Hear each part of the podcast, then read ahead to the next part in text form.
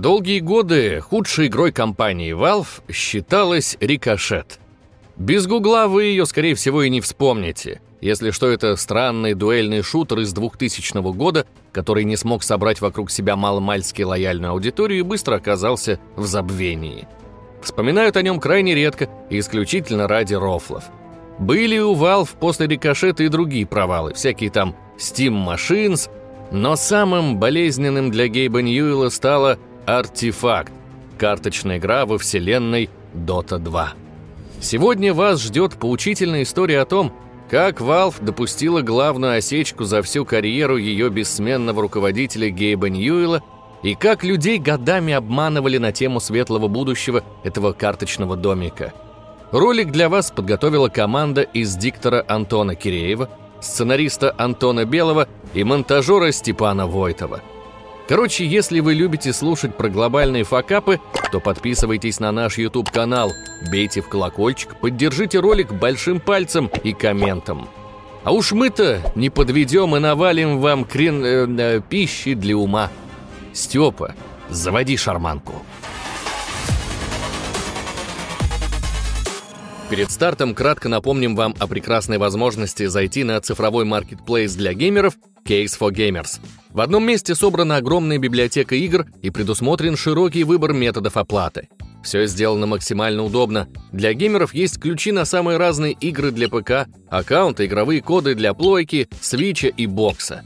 Множество карт пополнения и геймпоинтов.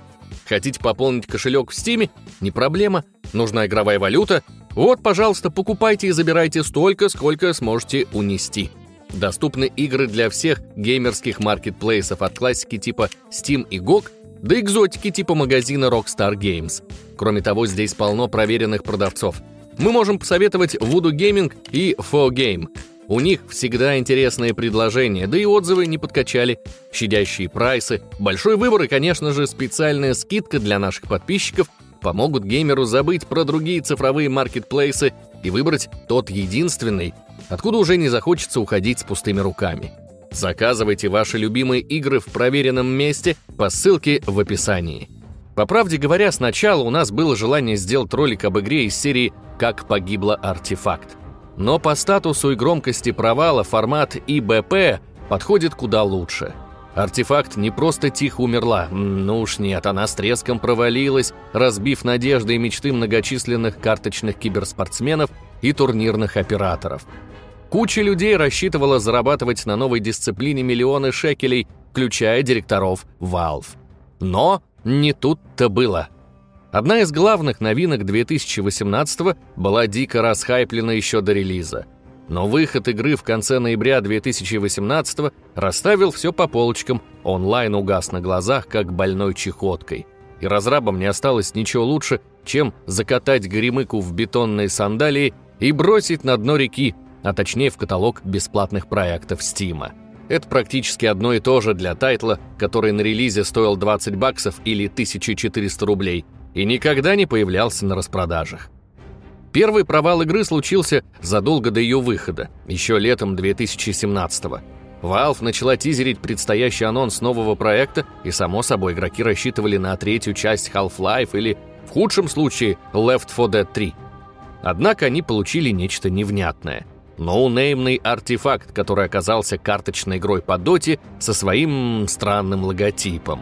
В то время главенствовала мода на карточные игры по популярным франшизам, и многие разработчики уже не то что прощупывали почву, а пытались собрать денежный урожай со своих проектов. Достаточно вспомнить The Elder Scrolls Legends, Fable, Fortune, Legends of Runeterra, да и Гвинт, в конце концов – Valve пришла на этот праздник коллекционных карточных игр одной из последних. И плевать, что Dota была популярнее в Стиме Fable и TES вместе взятых. У авторов была мощнейшая база для создания хита, но погубили все жадность, лень и нулевой маркетинг.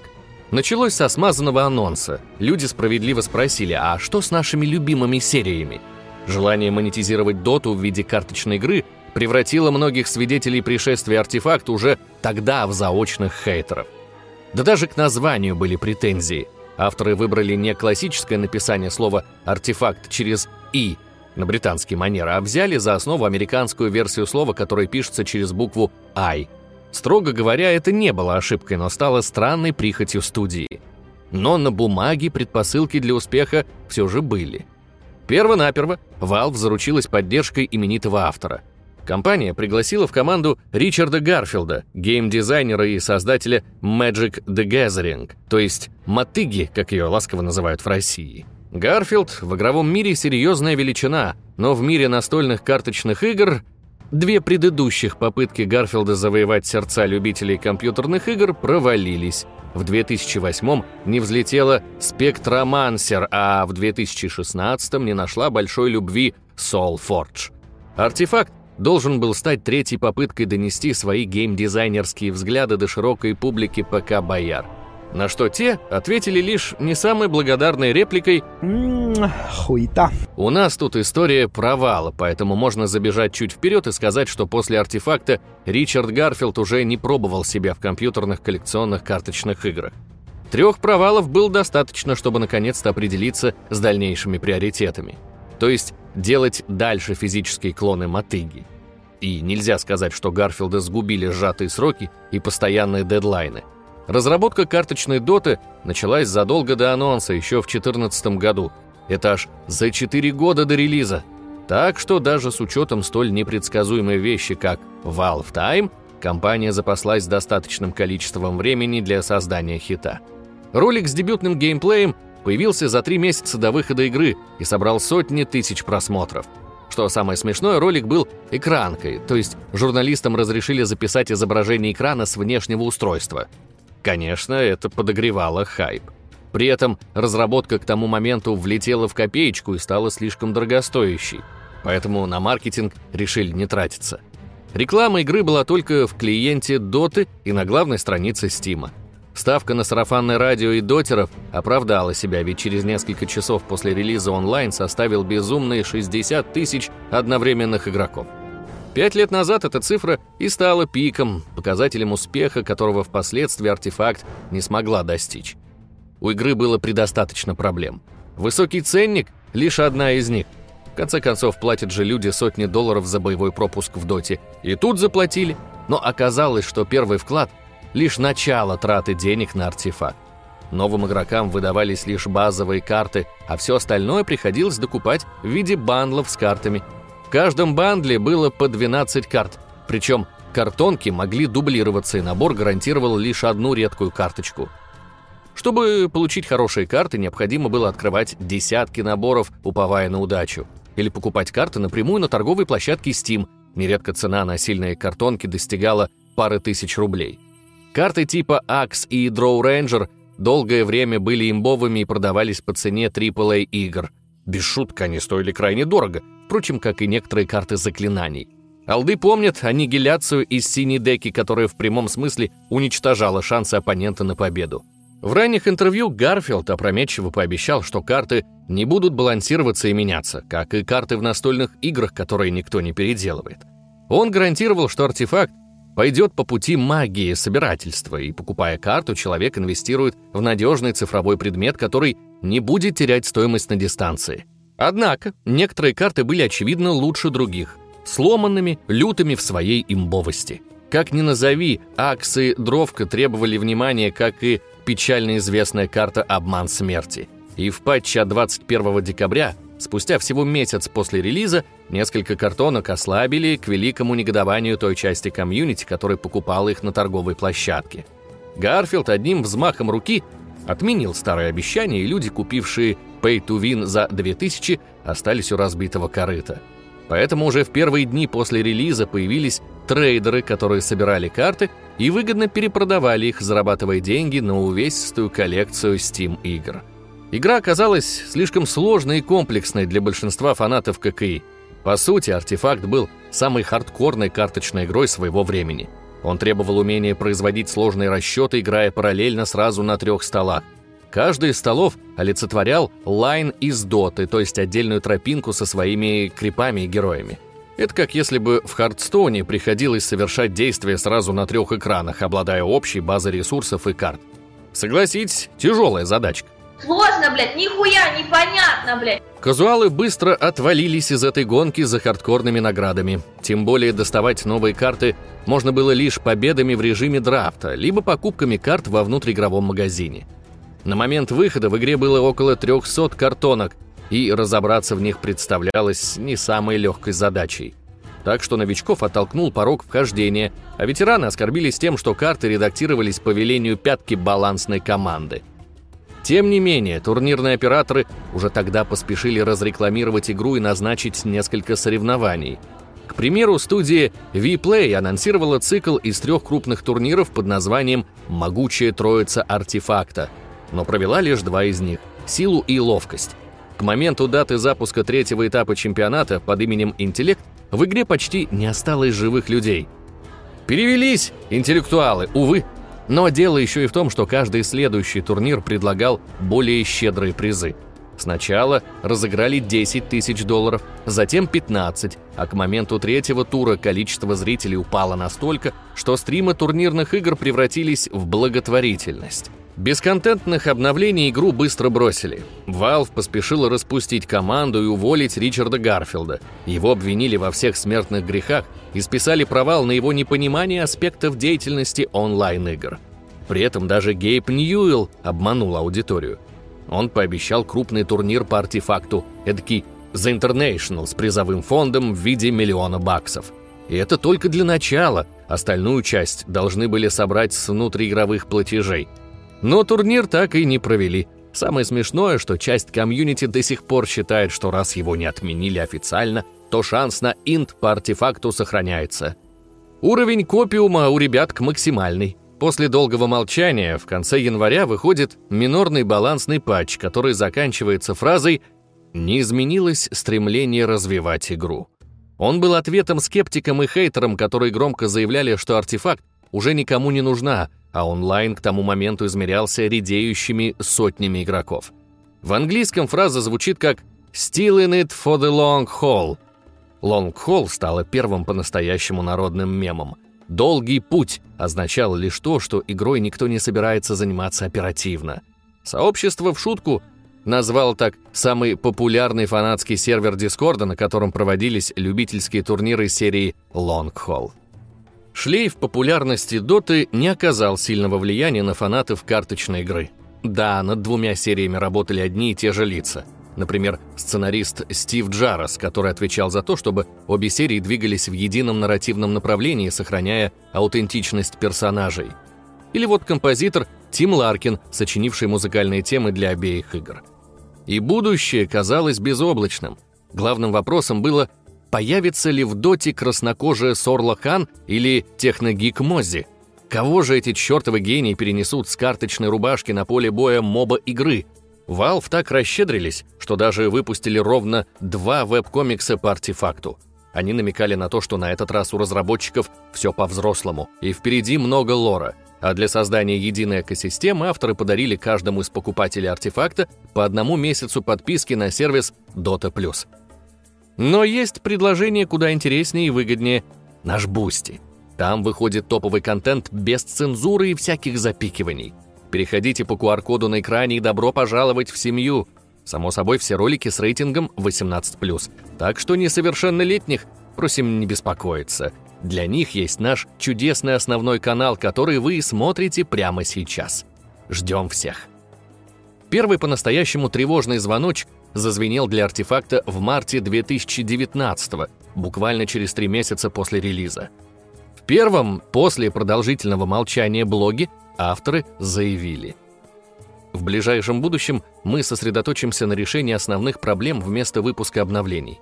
Полагаем, процесс развития и экспериментов займет значительное время. Но нам не терпится взяться за дело. Мы сообщим вам, как только будем готовы. Долгий путь превратился во фразу «значительное время», и поверьте, оно реально было значительным. Игру передумали поддерживать патчами, она быстро перешла из стагнации в многолетнюю агонию, подтвердив весь скепсис хейтеров, сложившийся вокруг игры на протяжении месяцев. Tell me something, Chad. Are you happy with Artifact? Or do you need more? Is there a feature that you're looking for? Команду разработчиков серьезно сократили и разогнали из-за несоответствия первоначального вижена идеям успешного коммерческого продукта. Вместо Гарфилда корпораты наняли уборщика без профильного образования, чтобы он со своей колокольни превратил игру в более казуальную версию самой себя. Ничего личного, но когда стало известно, что единственным новым сотрудником и проект-лидером назначен Эрик Темс, все спросили, «Это вообще кто?» На фоне происходящих событий Гейб Ньюэлл называет артефакт величайшим разочарованием. Что интересно, Гарфилд незадолго до увольнения заявил, что игру до сих пор можно спасти, но он не заинтересован в том, чтобы склеивать разбитую чашку. После этого его выставили на мороз, и он стал куда более откровенным. В частности, Ричард заявил, что у игры есть три значительных проблемы – Модель получения дохода, которая заставляла игроков сначала платить 20 баксов за игру, затем по 2 доллара за бустеры и по 5 за билеты в режим, где те самые наборы можно было получить только за победы над другими живыми соперниками, у которых уже были более мощные колоды. Второй проблемой он назвал отсутствие адекватных целей типа лидербордов, миссий, ачивок и режимов. С этим действительно было туго – Завершающей бедой стало массовое занижение рейтинга игры, из-за которого авторам стало тяжело достучаться до новых игроков и новой аудитории. Любой новичок, зашедший в артефакт через три месяца после релиза, сталкивался с игроками 50-х уровней с полными коллекциями, шанс на победу над которыми стремился к нулю. Забыли добавить от себя. Матчмейкинг в игре тоже был говном и не учитывал при подборе соперников ни уровень коллекции, ни уровень аккаунта – поэтому новички частенько попадали на растерзание отцам. В марте 2020-го Volvo внезапно анонсирует бета-версию Artifact 2, исправленной и улучшенной игры, которую делает команда из трех студентов во главе с Темсом, а рисунки для новых карт создаются в графическом редакторе Microsoft Paint. Это не шутка, ведь к тому моменту Гейб Ньюэлл поставил на игре крест, и попытки спасти ее были не более чем желанием сохранить лицо перед игроками – они же заплатили кучу денег за, по сути, скам-проект. За ранний доступ, который бросили менее чем через год после релиза. Так вот и работает наш любимый шведский автоконцерн, как часто троллит компанию Гейба после провалов. Известная в Армении киберспортивная организация Virtus.pro очень верила в артефакт и подписала сразу трех игроков в этой дисциплине. В первый состав – вошла профессиональная геймерша Харлен, известная своими играми в женских турнирах по Hearthstone. А затем ее усилили такими игроками, как DrHippi и Naiman. Спустя год из троицы остался только Naiman, один из самых титулованных игроков в этой дисциплине. При этом за свою карьеру он заработал чуть более 2000 долларов. Ну да, турнир на миллион же не стали проводить. После анонса закрытия игры Найман заявил – такой позор. Я потратил на эту игру год. А были же люди, которые много времени играли в первую версию, а потом и во вторую. Позор. Нет слов. И мы с ним согласны. Финальные страницы в истории игры были постыдными. Артефакт 2 действительно стало позором. Убогие нововведения, нулевой баланс, примитивный геймплей. Даже по меркам мобильных карточных игр новый артефакт был ужасен. Заклинания, которые нарисовали в Пейнте за три минуты, быстро стали объектом насмешек. Но Темсу этого намека было мало, его команда пошла еще дальше. Она попыталась сесть на два стула и сделать сразу два артефакта – нашим и вашим. Старый получил название «Артефакт Классик», а новый – «Артефакт Фаундри». Обе игры сделали бесплатными, все карты тоже стали бесплатными, никаких компенсаций никто из покупателей не получил – Поэтому сейчас одним из самых популярных обзоров является короткая реплика «Развод лохов 2018 года», рейтинг составляет всего 46%. Это самая низкооцененная игра, которую когда-либо официально выпускала Valve. Точнее, в нашем случае, Volvo, раз уж речь о таком провале. Переход на фри-то-плей разозлил игроков и лишь на короткое время поднял онлайн, когда люди, пожалевшие двадцатку баксов, залетели в игру спустя 4 года со словами «Спасибо за бета-тест, мамонты!». Старый артефакт до сих пор сохранил горстку любителей, которые иногда устраивают локальные турниры. Версия со словом Foundry похожа на Damage Control, то есть попытку восстановить репутационный ущерб. За неделю до первой версии артефакт вышла Eternal Card Game, одна из самых казуальных ККИ в истории. Ее авторам говорили «Не выходите в одно окно с артефакт, вы погубите себя». Но Eternal жива до сих пор и смотрится на фоне артефакт Foundry подарком с горы геймдизов-небожителей. Потому что, как вы уже догадались, про Foundry можно сказать лишь одно. Не мудрено, что Valve заморозил разработку Artifact 2, ссылаясь на то, что новая версия не привлекла достаточного количества игроков, чтобы оправдать дальнейшие траты времени и денег на команду из двух кодеров и одного водоноса. Пожалуй, это не Гарфилд просрал полимеры. Это Гейб не уследил за ним.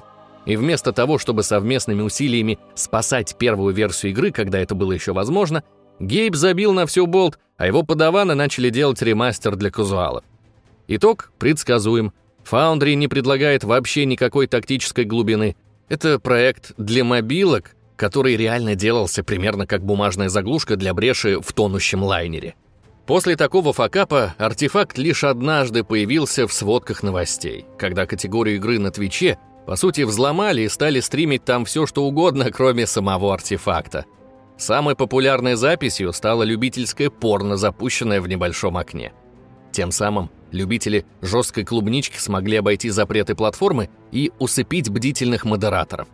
Мертвый раздел игры быстро выбился в лидеры, но лавочку прикрыли, и правила для стримов с тех пор ужесточили, а новорегам даже на время отключили возможность проводить трансляции. Спасибо мертвому артефакту за это. Прямо сейчас в Стиме доступны обе версии бесплатно. Классическая и впрямь заслуживает внимания, если вам интересно понять, почему же в оригинальный артефакт было так интересно играть, несмотря на затянутые по времени игровые сессии сильную зависимость от рандома и сложности с драфт-сбором адекватной колоды. Первая версия «Артефакт» была игрой для умных, совсем как «Магия Гарфилда». Но дотеры не хотели картонки для умных, они хотели свой «Хардстоун». В итоге разработчики и геймеры не нашли общих точек соприкосновения. Но даже это не помешало когда-то школьникам из России распечатывать карты из игры на принтере и сражаться ими на переменах. Собственно, вот и пруф. Постоянное нарушение своих обещаний, отсутствие крупного фестиваля от разрабов, проблемы с выпуском новых карт и запоздалый переход на фри-то-плей – это те самые майлстоуны, которые привели к закономерному итогу. Большой провал «Артефакт» стал хорошим уроком для Ньюэла, а мода на карточные игры по популярным сериям сошла на нет, и убийцы Хардстоуна как-то резко закончились. Ладно, на самом деле Valve вспомнила о своем горе-проекте буквально в начале этого года. Когда студия выпускала новую героиню по имени Муэрта, то ей в лор добавили интересную деталь. Оказывается, Муэрта очень любит карточные артефакты, даже смогла обыграть в него саму смерть. Это могло бы впечатлить, если бы получило какое-то дальнейшее развитие, а не было просто пасхалкой на тему мертвой женщины, играющей в мертвую игру. Окей, Пора подвести итоги, и они неутешительные. У артефакт были задатки для величия, но их замели под ковер. Будь у этой игры другой разработчик, например, Riot Games, мы бы до сих пор наблюдали за развитием проекта. Но Valve бросила все ответвления Доты, артефакт, Dota Underlords и с недавних пор даже запретила монетизацию в модификациях для Доты, тем самым отменив будущее для ее разработчиков. Контора оптимистов не справилась с амбициозной задачей, по сути, взяла ношу не по себе и упала при ходьбе. И за это чертовски обидно. Еще одна умная игра на дистанции оказалась никому не нужна. Не из-за ее качества, а из-за тупых решений руководства, которое заскамило игроков и залегло на дно. Выразим всеобщее мнение об этой ситуации коротким словом. «Суки!» Ой, полегчало. Кстати, пафосный турнир все же провели, но сами фанаты во главе с Sans Fan и на базе новой недоделанной версии артефакта. Призовой фонд составил свыше 4 миллионов иранских реалов. Вот только при пересчете в любую другую валюту это 3 копейки. К слову, как думаете, какая игра следующей появится в рубрике «История большого провала»? Ждем от вас комментарии на этот счет. А пока подписывайтесь на наш YouTube и остальные соцсети. Вы можете найти их все по адресам, которые прямо сейчас появились на экране. Ждем всех в ТикТок, Телеграм, ВК, Твич, Дискорд и Boosty. Ну все, спасибо за просмотр и до новых встреч на разборах провальных проектов.